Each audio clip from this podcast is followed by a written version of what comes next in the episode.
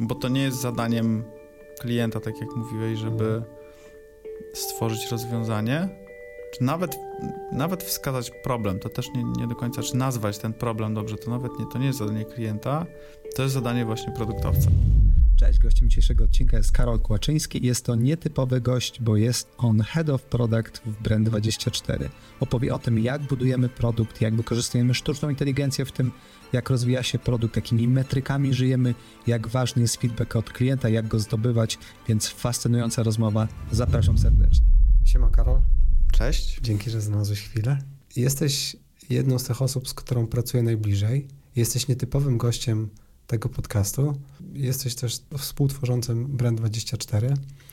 Jesteś osobą, która, której no dużo zawdzięczamy w ostatnich pewnie przynajmniej dwóch latach e, w kontekście tego, jak wpływasz na produkt, na zrozumienie potrzeb klienta, na to, jak to się szybko rozwija i stąd też pomysł na rozmowę z Tobą, żeby podpytać o różne rzeczy, które wydaje mi się, że w dobie biznesów goniących za marketingiem, sprzedażą i tak dalej, czasami mogą być zapomniane, mam wrażenie. Ale nie uprzedzając faktów, chciałem Cię podpytać o to, jak w ogóle wyglądała Twoja historia wejścia do branży internetowej, pierwsze projekty, bo nie jest to Twoja pierwsza praca. No nie jest, nie jest. Jeśli chodzi o produkt, to do produktu tak naprawdę dołączyłem na 100% jakieś 3 lata temu, mhm. Więc relatywnie niedawno. E, wcześniej byłem Scrum Masterem przez dobrych e, kilka lat. A jeszcze wcześniej grałeś koncerty jako Mrozu. Oczywiście, książ pisałem książki i tak dalej. E, nie no, ale tak poważnie to, to jakieś 3 lata temu. Wcześniej jak byłem Scrum Masterem, to mm, miałem takie trochę, trochę myśli, no bo też pracowałem z product ownerami, pracowałem z produktowcami mhm. i, i wydawało mi się w tamtym momencie, że widzę, że oni robią dużo błędów. I starałem mhm. się jako Scrum Master ich wspierać i, i jakoś pomagać, żeby to było, e, żeby to działało lepiej. No ale nie byłem na ich miejscu, miałem też ograniczony wpływ na to. E, no i z drugiej strony też nie miałem żadnego takiego track recordu, żeby mhm. im pokazać, hej, słuchajcie, ja tam byłem, możecie mi zaufać. E, I po jednym ze szkoleń, które prowadziliśmy e, z kolegą w jednej z poprzednich firm, właśnie dla product ownerów, doszliśmy też do wniosku, że my tych ludzi nie do końca rozumiemy, mhm. bo nigdy nie byliśmy na ich miejscu. No i wtedy obaj podjęliśmy zresztą decyzję, żeby właśnie pójść w świat produktowy. Jemu się to udało po roku, mi się udało po dwóch. E, zadzwonił do mnie kolega kiedyś i zapytał się, czy nie chce właśnie zostać product ownerem. Udało mhm. się przekonać, mimo że no nie było to takie oczywiste, żeby ktoś, kto miał raczej Scrum Masterskie doświadczenie, plus trochę własnego startupu, mhm. to dużo mnie nauczyło bardzo. E, i też działania w, działania w produkcie. Teraz zresztą widzę, jak dużo nie wiedziałem w tamtym momencie. Pewnie za parę lat tak samo spojrzysz na ten moment, nie? Tak, tak. Myślę, że myślę, że będzie podobnie. E, no i tam udało się, udało się dostać, udało się zacząć współpracę z e, poprzednią firmą. Mhm. No i tak już zostałem. Okej, okay. a wspomniałeś też o startupie. Masz właśnie doświadczenia tego typu. Możesz coś powiedzieć więcej o tym? E, startup to była kontynuacja mm, Global Legal Hackathon, e, mhm. który z zespołem wygraliśmy w 2019 roku. Bardzo fajna przygoda, udało się dotrzeć do finału i wygrać jedną z kategorii w finałach w Nowym Jorku, więc mówimy sobie, wow, super, no to teraz trzeba kontynuować. Wszyscy nam mówili, tak, to jest bardzo potrzebne, mhm. na pewno chętnie byśmy korzystali. No i oczywiście rzeczywistość i rynek to dość brutalnie i szybko zweryfikowały. E, ale pracowaliśmy chyba z półtora czy półtora roku czy dwa lata e, nad tym rozwiązaniem. To było rozwiązanie dla prawników. E, miało być rozwiązanie dla prawników. Mieliśmy kilku klientów, ale zdecydowanie nie tylu, żeby widzieć jakiś większy potencjał w tym, więc spółkę sprzedaliśmy po jakimś czasie. Mhm. No i skupiliśmy się na swoich no to ciekawe, codziennych pracach. Mimo wszystko przeszedłeś przez ten proces zakładania spółki, e, tak. zdobywania pierwszych klientów. E, e, jakby domyślam się, że nie było skalowania jeszcze jakiegoś tam tak, tak gigantycznego. Tak, do tego nie doszliśmy jeszcze. Okej, okay, okej. Okay. I wtedy, już wtedy stosowałeś te tą wiedzę produktową? E, próbowałeś lepiej zrozumieć tą grupę docelową? Czy działałeś podobnie jak działasz dzisiaj? E... Trochę tak. Na pewno pod kątem rozmów z klientami, no bo mhm. szczególnie na tym wczesnym etapie to nie mając żadnej analityki, nic praktycznie, mhm. to to jest jedyne narzędzie, które może ci powiedzieć, czy idziesz w miarę dobrym kierunku, czy nie. Mhm. E, też e, te błędy, które wtedy popełniłem, e, one mi najlepiej przypominają, czego teraz nie robić i mhm. w którym momencie się zatrzymać, e, jeśli coś wydaje mi się fajne. Ale dostaję takie sygnały, czy to z analityki, czy jednak od klientów, które mówią, że to nie do końca jest fajne, albo to nie do końca się zwróci, nawet okay. jeśli może być fajne. Okej. Okay. Więc bardziej to, mnie, bardziej to mnie nauczyło, czego patrzeć, e, czegoś troszkę wystrzegać, albo w którym momencie umieć powiedzieć stop. Super. Co mógłbyś polecić jako taką, taki pierwszy krok zrozumienia potrzeb klientów w przypadku budowy nowego biznesu? Słuchają tego ludzie, którzy albo za, zakładają nowy biznes, albo będą zakładać, albo są w nowym biznesie, być może czasami marketerzy, czasami sprzedawcy.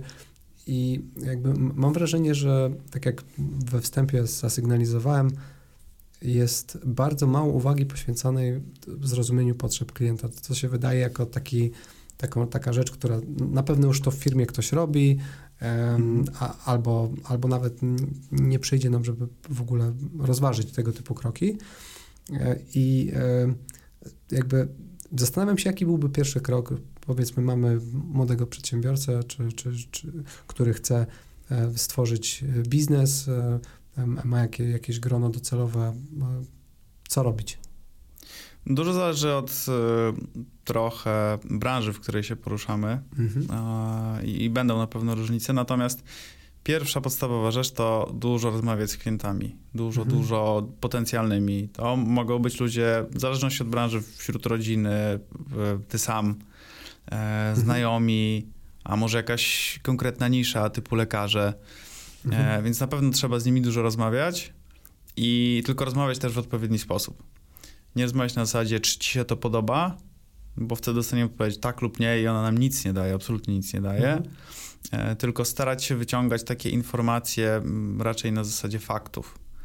E, wyciągać, gdzie jest ten problem największy, mhm. e, który, który w ludziach siedzi, bo też czasami analizując w jednym kierunku jakiś problem może nam wyjść zupełnie inny, o którym nie pomyśleliśmy, a w który jest kopalnią złota. Mhm. E, więc, więc to przede wszystkim zaczął, a jak już tutaj zacznie nam, zaczniemy dostawać jakieś potwierdzenie, że ok, to jest kierunek, w którym chcemy iść, e, to wtedy starałbym się wyrzucić na rynek coś.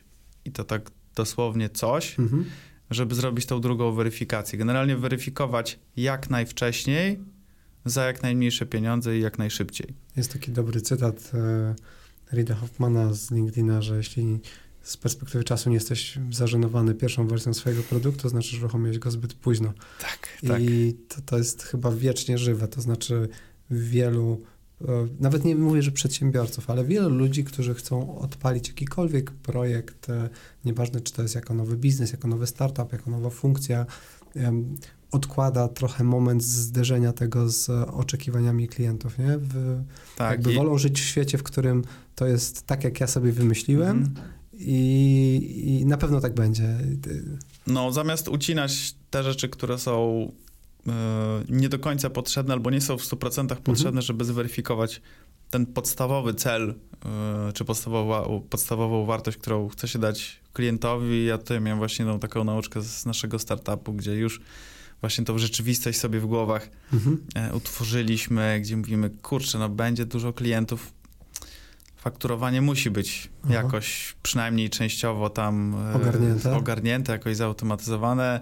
Faktur wystawiliśmy tyle, że dało się je ogarnąć w 30 minut. No dobra, w, godzinę, w godzinę ręcznie. E, a pracowaliśmy nad tym długo, zamiast wypuścić to wcześniej na rynek i zweryfikować i, i poświęcić trochę więcej czasu temu głównemu problemowi, który e, chcieliśmy rozwiązać. To, to, my przez, przez przypadek, nie mówię, że byliśmy wtedy tacy mądrzy, ale przez przypadek w Brandzie zrobiliśmy to koszernie, bo mieliśmy już prośbę o wystawienie faktury, zanim jeszcze pojawiła się spółka akcyjna, która jakby wciągnęła Brand24, mhm. gdzie Brenda wnieśliśmy aportem, także tu akurat wyszło to dość sensownie. E, po, powiedz, jakie jeszcze są takie, takie podstawowe aspekty, o które byś zadbał? E, wspomniałeś o tym, że jak najszybciej zderzyć z klientem, e, jak najszybciej coś wystawić, żeby nie tylko zderzyć naszą wizję, słowa, prezentację w PowerPoincie, e, jakieś mock-upy, screeny i tak dalej, ale zderzyć faktycznie coś, co można przeklikać. Co jeszcze można zrobić? No myślę, że jeśli produkt już w jakimś tam stopniu wystartuje, mhm. to analityka jest ważna. Mhm. E, mało widziałem produktów, gdzie ta analityka była naprawdę dobra i tutaj naprawdę szapoba. E, dla nas wszystkich. Dla nas wszystkich. Tak, ale też dla osób, które były przede mną w Brand24, okay. bo naprawdę ta analityka jest tutaj na bardzo wysokim poziomie. To będzie bardzo, bardzo nieobiektywny odcinek podcastu. Trudno. No co ty, Karol? E, naprawdę tak uważasz? Że, że, że... I nikt mi za to nie zapłacił. Jeszcze. Nie no, technicznie jednak... Nie, nie dokładnie za to. nie dokładnie za nie to. dokładnie za to. Nie, ale naprawdę to bardzo, bardzo pomaga, bo e, pamiętam taką historię, jak przyszedłem i, i zadałem pytanie o podstawowy lejek mhm. sprzedażowy. Okej, okay, hej, słuchajcie, jak wyglądał nasz podstawowy lejek sprzedażowy? I odpowiedź miałem dosłownie w ciągu trzech minut. E, I to był dla mnie taki efekt wow, gdzie byłem przyzwyczajony do tego, że trzeba by pewnie zbudować w ogóle całe narzędzie mhm. analityczne wcześniej i tak dalej, i tak dalej. I to sprawdzić albo próbować wyciągać od ludzi jakieś informacje i coś z tego kleić.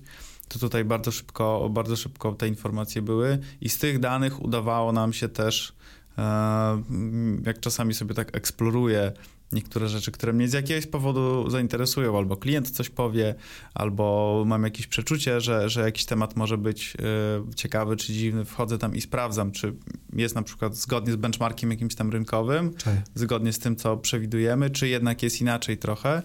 Y, I to jest miejsce, gdzie powinniśmy dalej sprawdzać, co tam się dzieje niedobrego i co możemy na tym zyskać. Więc Ekstra. myślę, że analityka jest, jest naprawdę istotna nie, nie, nie mógłbym się bardziej podpisać pod, pod, pod tymi słowami. Jakie narzędzia? Jakby, jak mówimy o, mhm. o ogólnych e, e, wartościach, jak analityka, to, to może poprzyjmy to e, konkretnymi narzędziami, z których my na przykład korzystamy. No na pewno HIP e, no, daje byłem dużo. ciekaw, które pierwsze wy, wy, wymienisz. HIP daje dużo takich właśnie danych związanych z lejkami, z eventami. To jest trochę chyba podstawa, przynajmniej mm -hmm. takiego, mm -hmm. takiego mojego działania. Z tego powodu też, że szybko mogę, hip, podobne temu tego, tego To jest jeszcze Amplitude z tych, które ja, przynajmniej ja kojarzę. No jest, jest ich multum, zresztą polskie narzędzia też tak. e, istnieją tego typu, chyba nawet we Wrocławiu. No, chyba nawet we mhm. Wrocławiu robione, z tego co pamiętam. A jest jeszcze Live Session we Wrocławiu, no chociaż Live Session jest chyba bardziej konkurencją Clearbita, którego też chyba zaraz e, pewnie wymienisz. Clearbita nie, natomiast Clarity. Clarity, przepraszam. Clarity, Clarity tak, Clarity. Tak. E, też z tego korzystamy w innych celach, e, bardziej pod kątem już samej użyteczności. Tak, no Clarity to jest e, no, ekwiwalent Hotjara. Hotjara, tak. Praktycznie, praktycznie jeden do Można jednego. widzieć to, co klient robi na, na ekranie. Dokładnie. Też na żywo i też przeglądamy sobie takie sesje, żeby sprawdzić, yy, czy klient... No bo jakby dużo pracujemy z klientami mhm. na kolach yy, online. Tak, no przed chwilą prawie mieliśmy. Prawie klient, mieliśmy, klient tak. nie dotarł. Klient nie dotarł, ale dużo mamy tych rozmów z klientami i nie widzimy ich wzroku, nie wiemy, mhm. co oni robią na tym ekranie, nie wiedzą, nie, nie widzimy, co robią na co dzień w swojej pracy. Mhm. I takie narzędzia nam bardzo pomagają. Na bazie tych narzędzi robimy też różne analizy UX-owe, co gdzie poprawić, jak dużo mamy dead clicków na przykład. To jest jedna z takich miar, e, z których korzystamy, która nam pokazuje, czy nasz UI jest w miarę oczywisty, mhm czy jednak jest mylący. No bo jak jest bardzo mylący, to generuje frustrację, generuje um, jakieś tam problemy, a tego chcielibyśmy uniknąć. Super, super. Czyli mamy już trzy rzeczy na dzień dobry. Bardzo szybko dotarliśmy do mięska. Jest y, szybkie zderzenie z klientem, jak najczęstsze rozmowy z klientem. Y, jest wystawienie jak najszybsze MVP, choćby cokolwiek klikowalnego może być brzydkie, może być yy, Albo nawet, nawet nieprawdziwe czasami. Nawet nieprawdziwe. Jak choćby różnego rodzaju fake dory, nie? Aha, okej. Okay. I trzecia rzecz to jest analityka, żebyśmy pewnie mieli dane, które podpowiedzą nam poza jakościowym feedbackiem, czy idziemy w dobrą mhm. stronę, czy nie, bo ja to często lubię mówić, e, czasami twórcom narzędzi, twórcom jakichś rozwiązań mm, jakby trafią w dziesiątkę z rozwiązaniem, ale z rozwiązaniem, do którego żaden klient nie dotrze, bo mają jakiś fuck up na etapie rejestracji, nie wiem, onboardingu i tak dalej. I e, jakby zawsze e, myślę sobie, że firmy, które działają bez analityki, są firmy, które po prostu robią strzał w ciemności totalnie, bez jakiejkolwiek znaczy, wiedzy się, o tym. To się da. To jakby nie mówimy, że tego się nie da. Tak, to się no da. Jak, jak zgasimy to... światło, to pewnie za którymś razem cię trafię. Dokładnie, tylko yy, jak mam milion złotych i... A, a masz? Teraz, teraz nie mam, teraz nie mam. A chciałbym mieć, nie powiem. E, I mogę go zainwestować w ileś różnych rzeczy, to wolę, jeśli w, szybko ucinam, bo mhm. na przykład patrzę na, na analitykę, robię wczesne testy jakichś założeń i tak dalej, to mogę takich rzeczy sprawdzić tysiąc. Mhm. A jak strzelam w ciemność, robię jakąś funkcjonalność, wyrzucam ją, to nie dość, że nie do końca wiem, czy faktycznie to jest wina funkcjonalności, czy jest wina UX-a, czy jest w ogóle brak takiej potrzeby, to nie zrobię ich tysiąc, tylko zrobię ich, nie wiem, 20 czy 50. Mhm. Więc mam kilkadziesiąt razy mniejszą szansę, że trafię w to, co jest faktycznie wartościowe. To jest, y, jak byłem na jednym ze szkoleń z Mary i Tomem Popendikami, takimi już bardzo wiekowymi e, ludźmi z branży technologicznej, którzy pracowali dla, dla tych największych marek, oni powiedzieli, że e, tworzenie produktu IT to jest gra prawdopodobieństw. Mhm. E, I z tym się jak najbardziej zgadzam, no bo możemy, my cały czas zwiększamy prawdopodobieństwo, że mamy, że mamy rację, a zwiększamy to prawdopodobieństwo jak najszybciej ucinając to, gdzie wiemy, że nie mamy racji. Super. Wspomniałeś o takim, o, o, swoim projekcie z branży, e, powiedzmy, rozwiązań dla prawników, w którym wszystko wydawało się być na dobrej drodze. Wszystko, cały feedback, jaki zbierałeś od klienta, był entuzjastyczny, jest tego potrzeba, mówili werbalnie, że będą kupować pewnie i tak dalej. Mhm. I jakby, czy są jakieś sposoby na to, żeby zmierzyć to, mm, w, w, czy zmierzyć chęci zakupowe realnie przed zakupem?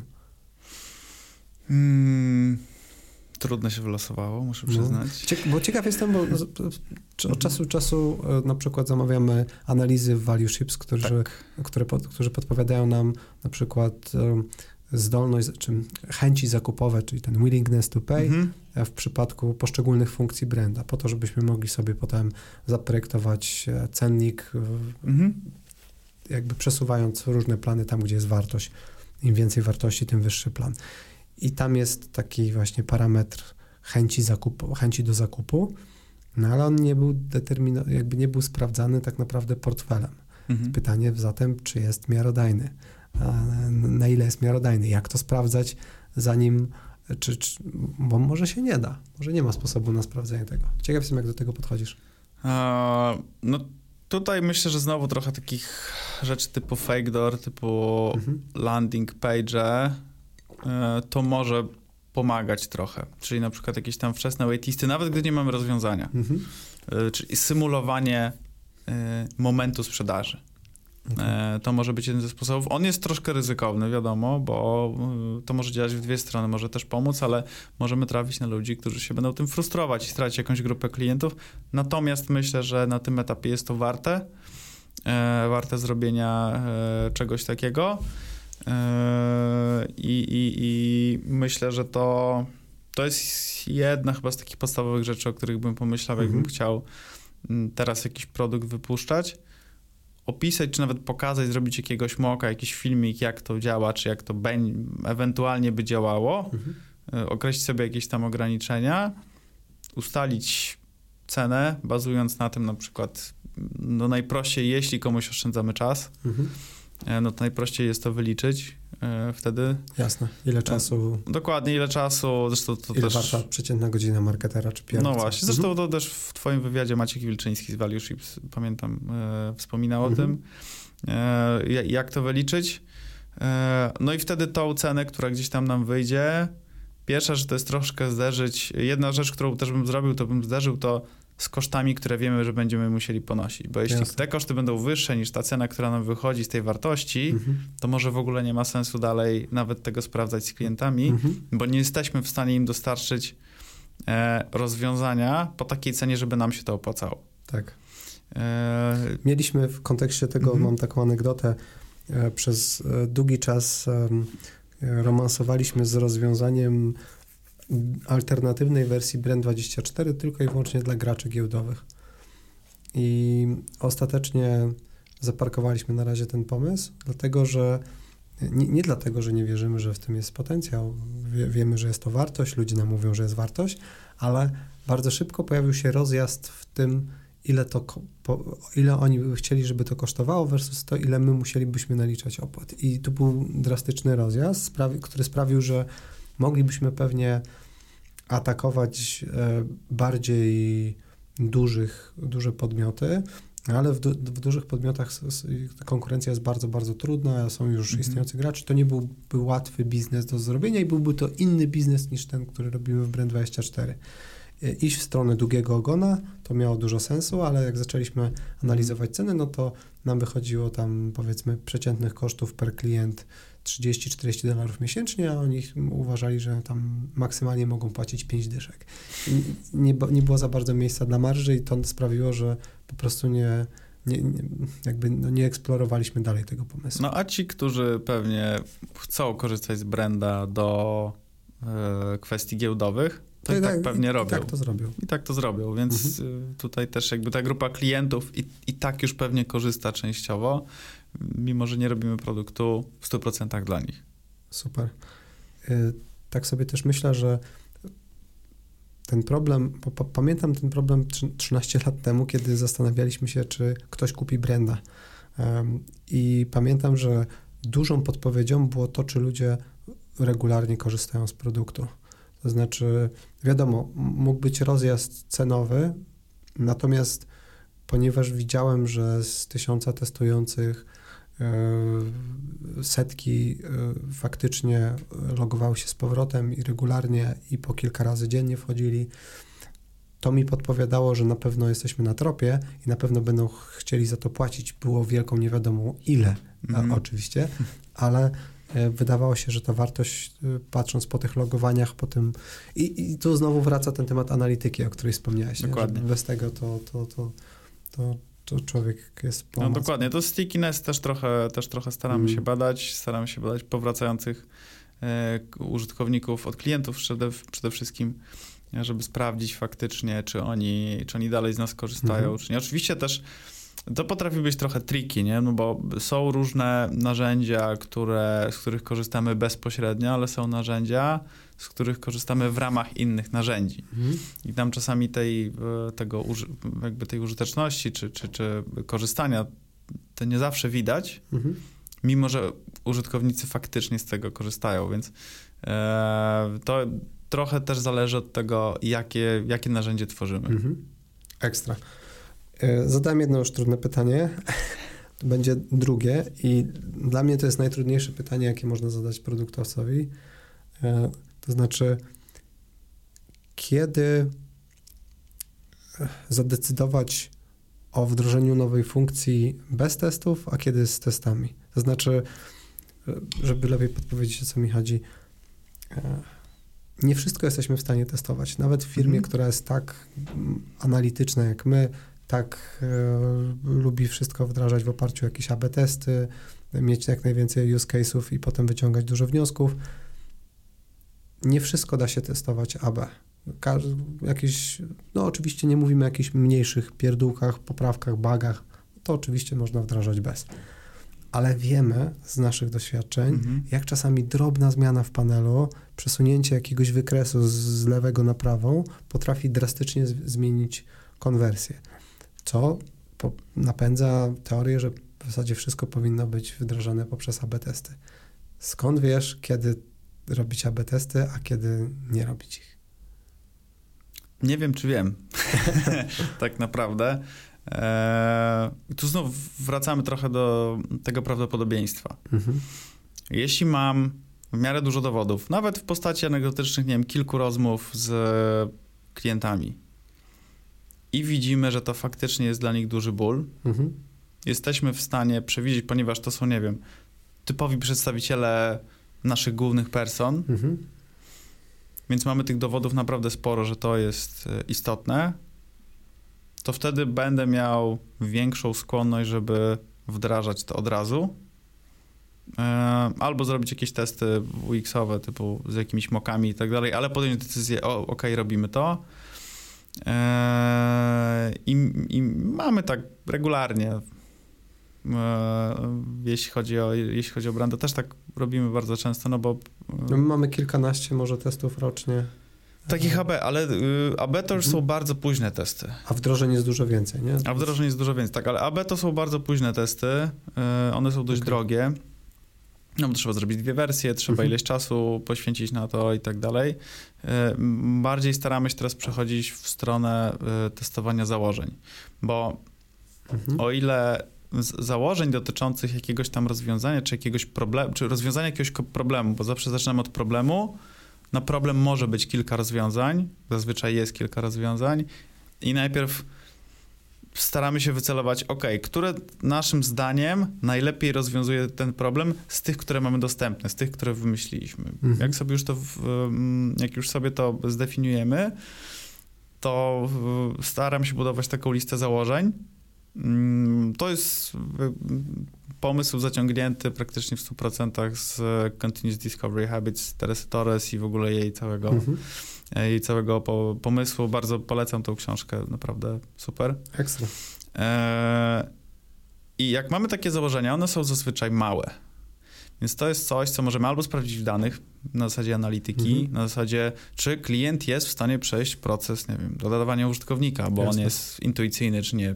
Jeśli mamy dobrą analitykę, patrzymy, dobra, ile osób wchodzi, ile osób kończy, możemy wejść w jakieś nagrania, zobaczyć, jakie są problemy. Czasami też sami tam wchodzimy i wiemy, okej, dobra, to wygląda źle. Jakby to jest trudne i Mhm. sam nie wiem o co chodzi, bo nie byłem tutaj trzy miesiące, więc dla klientów będzie tym, e, tym trudniejsze. E, I jak mamy takie małe założenia, to je możemy testować w dużej ilości, dużo, dużo szybciej, więc dużo, dużo szybciej jesteśmy w stanie dojść e, na przykład, czy cała funkcjonalność w ogóle nam się sypnie przez to Okej. jedno jakieś tam założenie. Tak jak mówiłeś, czasami jedna mała rzecz Mhm. e, potrafi dużo zmienić i te małe rzeczy jak najszybciej chcemy e, sprawdzić. Tak samo jak sobie, jak jedno nam założenie nam wyjdzie pozytywnie, na przykład stwierdzimy, że ok, jeśli 100 użytkowników wejdzie i 15 z tych 100 kliknie w jakiś przycisk, żeby, bo chcemy sprawdzić, nasze założenie jest takie, że, em, że ludzie muszą widzieć ten przycisk, żeby w ogóle przejść dalej, żeby Mhm. skorzystać z jakiejś funkcjonalności i nie wiem, i 28 nam kliknęło. Ok, zweryfikowane pozytywnie, lecimy dalej. Jeśli mamy jeszcze jakieś krytyczne założenia, które chcemy sobie sprawdzić, no to sprawdzamy je, Mhm. dalej. Ale czasami jest też tak, że jest coś małego, co, co 300? to się wytnie. E, co uważamy, co, co możemy szybko zrobić. E, I mamy takie prz- przeczucie, oprócz tego, że mamy jakieś tam dowody, to zawsze to przeczucie gdzieś zostaje. Mhm. Em, wiadomo, mamy, czasami jest dużo takich rzeczy i każdy ma inne przeczucie, co jest dobre, a co jest złe. I Zdarza nam się. Zdarza nam się i tutaj też trzeba trzymać jakiś balans, ale jest trochę takich małych rzeczy, które możemy wdrożyć szybko, gdzie mówimy, dobra, okej, jakby to brzmi super. No i to po prostu wdrażamy i patrzymy, i patrzymy jak nam działa, jak nam działa e, później, żeby też nie wpaść w, taką, w takie analizis paralyzis. E, Nie I znałem tego. proszę. E, żeby, żeby też jakby nie, nie zafiksować się tą analizą i część rzeczy ok, wrzucić, y, bo znów kwestia prawdopodobieństwa. Jak uważamy, że prawdopodobnie to jest ok, to róbmy to. Ja mam też czasami takie myśli, że w pewnych momentach mogliśmy się zachłysnąć analityką i z, mogą być takie momenty, gdzie po prostu wszystko chcemy aby testować, e, e, wszystko chcemy weryfikować z użytkownikami, a czasami, nie wiem, ja jestem typem takiego człowieka, że mm, cokolwiek robię, to, to, to najczęściej po prostu szybko biegnę. Czasami w złym kierunku, ale szybko biegnę i nawet jeśli to jest takie, e, to, to jednak generalnie na mecie jestem pewnie w, w niezłym czasie, Mimo, że gdzieś czasami mogłem nabłądzić. To, to się e, wszędzie stosuję od stania w korkach po, poprzez e, właśnie naukę nowych rzeczy. No tak, tylko jest, jeśli jesteś gdzieś tam później już w trakcie, masz rozwiązanie, które jest w miarę stabilne i wiesz, że jak będziesz szybko biegu, mm. to jesteś w stanie nawet długo biec szybko i no nawet jak pój- polecisz w złym kierunku, możesz go po jakimś czasie zmienić i nadal przeżyjesz, a jak jesteś na początku, no to tych sił jest zdecydowanie, zdecydowanie mniej i wtedy jest to tym ważniejsze, żeby ten kierunek jak najszybciej obrać dobry. To też oczywiście nie do każdego produktu pasuje. Nie? My ma, właśnie, moim zdaniem mamy produkt, który trochę może do tego pasować, bo nie jest y, jakby nie zależy od niego życie ludzkie. Tak. Jakby w, w, soft, w oprogramowaniu rakiety wiozącej ludzi, no to... No, to wiadomo, tak, tak, tak. tak. Nie, nie będę działał taką metodologią, no bo... No, chociaż są firmy, które tutaj się nie popisały, jeśli chodzi o branżę no, lotniczą. Tak, tak. I tak, się skończyło to całkiem... Tak, tragicznie. No. I, I ludzi, którzy mówili, że tam w życiu by swoje rodziny tym samolotem nie wysłali na wysokim szczeblu w tej firmie, więc grubo. Um, zastanawiam się, w, jak podchodzisz do, zmieniając trochę tempo, rewolucji związanej ze sztuczną inteligencją. Nie tylko w tym, w jakby sztuczną inteligencją w wymiarze produktowym i tym, jak może się wpleść produkt, no bo dla tych, którzy śledzą podcast, firmę, to pewnie wiecie, że my jesteśmy takimi pojebami sztucznej inteligencji. Na pokładzie mamy dedykowany dział, pozdrawiamy Krzyśka. I cały zespół. I, i cały zespół, którzy tam robią fenomenalną robotę. E, ale ciekaw jestem, jak to wpłynęło na twoje życie. W sensie, jak wygląda dzisiaj, e, czy są jakieś, czy, czy twoja praca dzisiaj jest istotnie mm, inna, lepsza, szybsza e, w kontekście sztucznej inteligencji niż dwa lata temu? Wiesz co, moja praca akurat nie. Mhm. Tak mi się wydaje. Jakby tutaj strasznie dużych y, zmian nie było jeszcze. Czyli nie używasz czata GPT, żeby tam jakieś kopii do nowego opisu, nowej funkcji w panelu. Kopii żeby... robię tak krótkie zazwyczaj, że nie musiałbym trzeba. robić dłuższego prompta, żeby mi wygenerował to kopii. Okay. Więc yy, i to, jakby to też yy, jest o tyle fajne, że yy, uzmysłowiłem sobie, że ok, jednak działamy w sferze minimalizmu raczej. -hmm. I, I, to też jest, I to też jest moim zdaniem akurat plus. E, bo kopie w wielu miejscach potrafią być tak po prostu rozwinięte, że nie wiesz o co chodzi, mhm. dochodząc do końca, bo nie pamiętasz, co było na początku. To prawda. E, więc po Sam tym... pisałem takie maile. no właśnie. Więc e, tutaj nie, natomiast w naszym produkcie na pewno dużo się zmieniło, na pewno dużo możliwości się pojawiło, bardzo dużo możliwości, które w przeciwieństwie do tej, powiedzmy, rewolucji blockchainowej, gdzie dostrzeżenie tej y, wartości było trudniejsze, trudniejsze. No nie pastwimy się nad... Znaczy, w ogóle blockchain był spoko technologią, tylko został porwany przez jakichś oszustów z kamerów i... Tak, tak, e, tak. Którzy dorobili sobie wokół tego... No. Tak, natomiast też był drogi, żeby stworzyć faktycznie jakieś wartościowe rozwiązanie. Teraz to, Jasne. co się zadziało ostatnio, pokazuje, że bardzo szybko jesteśmy w stanie stworzyć naprawdę wartościowe rozwiązania. To, mhm. to, to, nad czym my pracujemy, moim zdaniem, jak, jak, jak widzę, jak y, robimy pewne rzeczy i później robię, w, widzę wyniki tej pracy, które zresztą niedługo się pojawią kolejne na, na, na produkcji do naszych y, klientów, sobie myślę, jakby wow, to, to pomaga też mi. Mhm. I to już nam na przykład takie testowe rozwiązania już nam, już nam pomogły, na przykład e, pod kątem, e, pod kątem marketingowym, e, gdzie tam znalazłem jedną rzecz i właśnie, właśnie jedna z naszych rzeczy, czyli która niedługo wyjdzie, czyli detekcja anomalii, mhm. pięknie to wykryła, od razu wytłumaczyła o co chodzi i mówię, wow, to jest, jakby to naprawdę pomaga.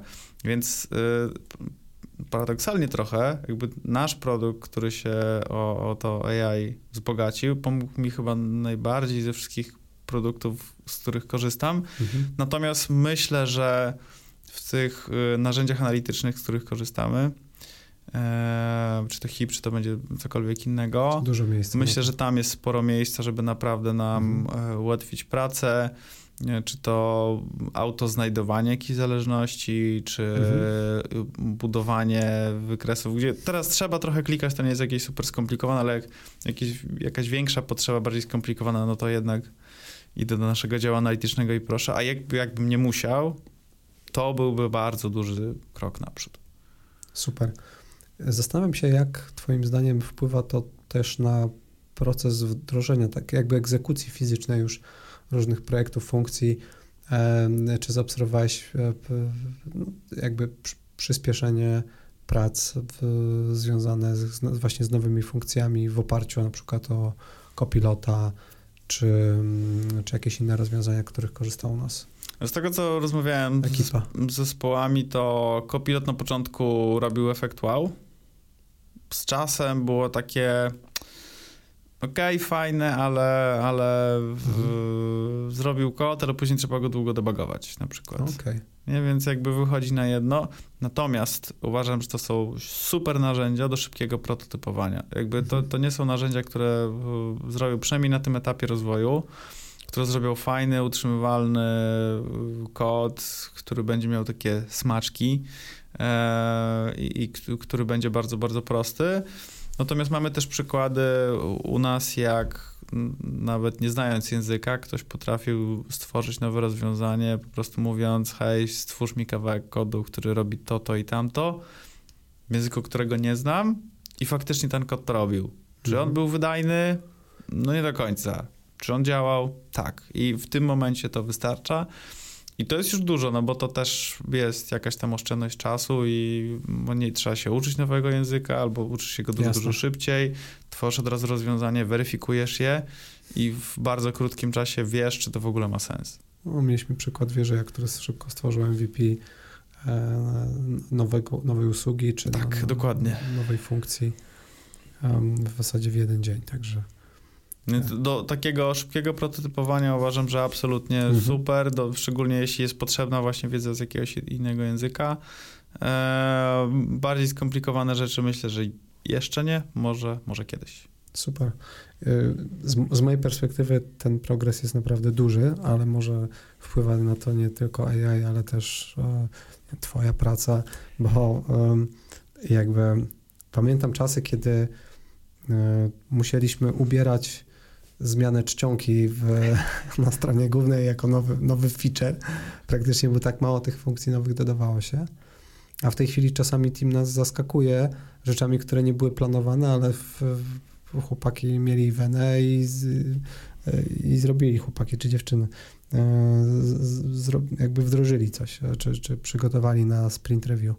Więc e, no z mojej strony ten progres jest naprawdę gigantyczny. Zeszły rok to był rok, kiedy wdrożyliśmy najwięcej nowości produktowych w historii firmy, a nie, mie nie mieliśmy w zeszłym roku najliczniejszego um, grona za, osób w załodze w historii firmy, bo już kiedyś byliśmy troszkę więksi, także w sensie załogowo. Także e, no dla mnie to, dla mnie ten przeskok jest, jest bardzo namacalny. Ale e, zastanawiam się, na tle Twoich doświadczeń produktowych, nie tylko z Brenda, czy masz takie jakieś momenty, w których byłeś najbardziej zdziwiony, totalnie rozjechało się Twoje, e, Twoja intuicja, a to, co faktycznie powiedzieli Ci klienci, czy to, co zaobserwowałeś w danych? Hmm. Pierwszy taki rozjazd, jaki chyba był największy, taki negatywny, to miałem to było to, co mówili potencjalni klienci, jak tworzyliśmy własny startup, versus to, co robili potem. Mhm. I to też bardzo dobrze zapamiętałem pod, pod kątem wszelkich ankiet na przyszłość i generalnie tego, co, co klient mówi na zasadzie o wow, super. E, I to mi zawsze przypomina, że te opinie klientów, jak ktoś mówi wow, super, trzeba dzielić przez tysiąc, bo wszyscy mówili wow, tak, korzystałbym, korzystałbym, a później nie mieli czasu nawet, żeby przetestować. E, więc to było takie pierwsze negatywne zaskoczenie. Mhm. Mm, e, natomiast takie pozytywne zaskoczenie i takie trochę odkrycie e, to było jak zaczęliśmy robić dużo wywiadów z klientami, jak zacząłem właśnie wprowadzać te, te rozmowy, mhm. w których bardzo, bardzo pomogło nasz Customer Success Team, bardzo, bardzo pomógł, przepowa dla nich. I, I, dzięki, dzięki ich współpracy naprawdę z dużą ilością klientów porozmawialiśmy. I pierwsze chyba siedem rozmów i wychodzi rzecz, której w ogóle, o której w ogóle nie myśleliśmy. W ogóle nie było, mhm. nawet wcześniej nie była wspominana, e, czyli kwestia porównań. Okay. E, myśleliśmy, o dobrze, zajmijmy się analizą, zajmijmy ta, tym, tamtym mhm. i tak dalej, a nagle klienci mówią, ktoś mówi, a bo tutaj co miesiąc robimy porównania do innych marek, ktoś tam mówi, a bo porównania to wszystko. Jed, jedna z osób tak powiedziała, że comparisons are everything i tak dalej, i tak dalej. I, i, I nagle z tych rozmów jakby taki wspólny mianownik, gdzie wszyscy kładli na niego duży nacisk, to było porównania. Jak sobie mm. zobaczyłem, jak wyglądają w porównaniu w P24 wtedy, no to były lekko mówiąc biedne. Były. E, I nagle pojawił się temat, który wcześniej się w ogóle nie pojawiał, o którym w ogóle nie myśleliśmy. Udało się go zrobić też e, dzięki temu, że wcześniej gdzieś była podjęta decyzja, żeby trochę zmienić technologię. Udało się to zrobić naprawdę szybko. E, później zaczęliśmy to rozwijać, no i patrząc po wynikach używania tego nowego rozwiązania, no to jest naprawdę fajnie. E, jak rozmawialiśmy też z klientami, którzy korzystali z tego, no to gdzieś tam słyszałem, że, no, że generalnie to jest złoto w bezpośrednim przełożeniu z angielskiego. Więc klienci też są, są z tego zadowoleni. Korzystamy zresztą tego, z tego wewnętrznie. Już ten nasz head of marketing też wrzuca mhm. slajdy bezpośrednio, mhm. nie musząc kleić przez pół dnia ośmiu mhm. różnych widoków, e, tylko, sobie to, tylko sobie to wrzuca bezpośrednio na, na slajd. E, no i generalnie, generalnie też działa szybciej, jest dużo więcej, jest dużo więcej możliwości. Klienci to z tego, z tego co wiemy doceniają. I to jest coś, co sam klient podpowiedział. Tak, sami klienci nam praktycznie o tym powiedzieli. Pośrednio lub bezpośrednio. To też, mhm. e, to też była taka, z, jednego, z jednej rozmowy pamiętam właśnie kwestię, jak zadawać pytania klientom, mhm. bo to jest super ważne,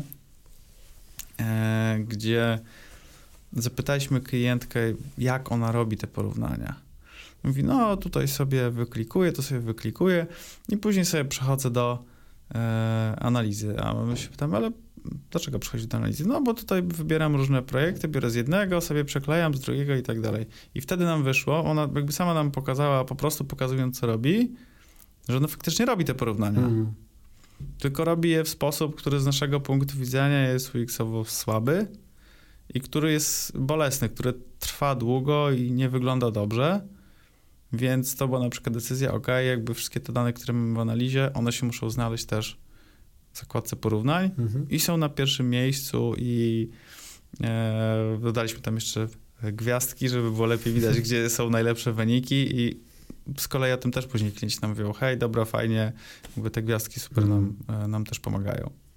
Myślę, że to jest absolutnie kluczowe, co mówisz w kontekście pytań, jak, które, które jakby wielu przedsiębiorców, wiele osób tworzących projekty mm, myślę, zadaje złe pytania, czasami pytając, czy to ci się podoba, czy widzisz tu wartość i tak dalej. I to są, to są, to są pytania, które y, no, typowo mogą nam dać odpowiedź, dzięki której poczujemy się lepiej, ale nie przybliży nas do wiedzy o tym, czy to jest coś, za co ktoś by był w stanie płacić, czy to faktycznie przynosi wartość. Ba, może nas oddalić.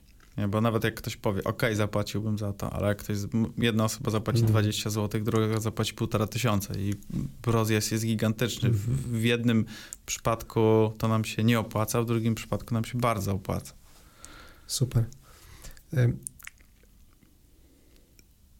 Nie ma takiego przysłowia, ale może albo inaczej. Jest takie przysłowie e, albo anegdota na temat Henry'ego Forda o tym, mhm. że jak gdyby prosił, pytał się ludzi o zdanie, no to stworzyłby szybszego konia. I mam takie trochę poczucie, że dobrzy produktowcy słuchają swoich klientów i wdrażają rzeczy, których klienci potrzebują i które zasygnalizowali, że klienci potrzebują.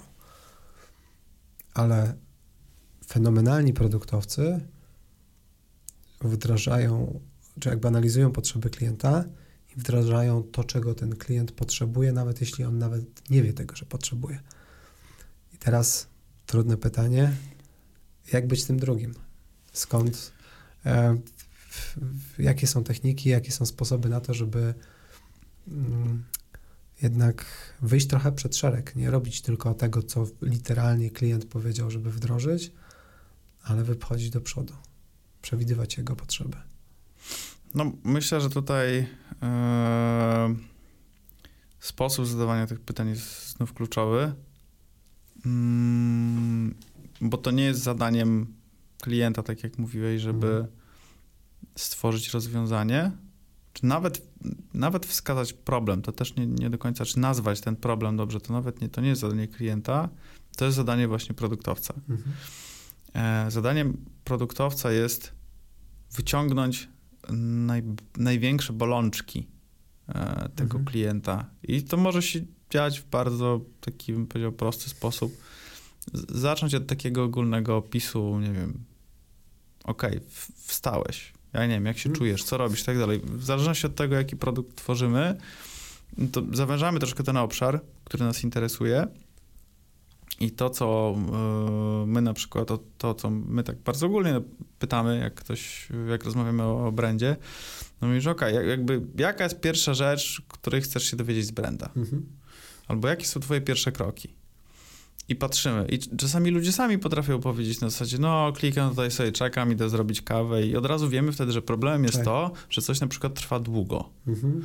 Um, Albo jak ktoś mi mówi, no generalnie to wchodzę do brandu, jak szef mnie poprosi o to, żeby zrobić mhm. jakiś raport. Okej, okay, wiemy, że intencja nie wychodzi bezpośrednio od tej osoby, tylko wychodzi od kogoś z zewnątrz, okay. który ma jakąś potrzebę, więc potrzeba kogoś z zewnątrz będzie dla nas istotna. E, więc tutaj już możemy zacząć się zastanawiać, mhm. e, jak zadziałać, żeby, żeby ten, kto przychodzi, na przykład w ogóle nie, mógł, nie musiał do nas na przykład przychodzić, mhm. a był zadowolony. Bo wiemy też, że klienci mają bardzo dużo różnych aplikacji, z których korzystają. I to, że muszą wchodzić do kolejnej, pamiętać o danych logowania, y, wiedzieć co, gdzie kliknąć, mhm. później jeszcze to, nie wiem, wysłać na przykład mailem, może być dla nich no, barierą. barierą w jakimś tam stopniu. Jak ktoś przyjdzie i powie im, że nie muszą tego robić, bo się wszystko będzie działo samo, no to wygrywa. Więc yy, to istotne jest to, żeby znaleźć właśnie te, te największe problemy, nawet jeśli klient się do nich przyzwyczaił już, bo mhm. też tak może być, że klient się przyzwyczaił, właśnie, a dobra, to idę sobie wtedy no zrobić Tu mam kawę. jeszcze inne pytanie. E, jak wznieść się ponad swoje przyzwyczajenia jako produktowiec? Bo już po dwóch latach nawet w brandzie pewnie nie widzisz już części problemów, mhm. które tam są.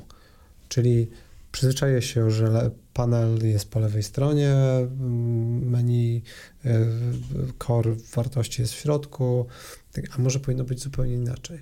Ja, ja często sobie mhm. przypominam moje córki, jak miały 3 i tam 6-7 lat i one zadawały po 300 pytań dziennie, kwestionowały wszystko, dlaczego to jest z gąbki, dlaczego to jest okrągłe, a nie kwadratowe, dlaczego to takie, jakby wszystko, co, mhm. co widziały o, I jakby zastanawiam się, czy są sposoby na to, żeby umieć rozbudzić w sobie e, albo w jakiś sposób przeskoczy, um, przeskoczyć te, te takie przyzwyczajenia, coś, co po prostu przez, przestajemy widzieć, przestajemy to kwestionować, bo zawsze tak było. Mhm. Nam się wydaje, że tak musi być, bo zawsze tak było.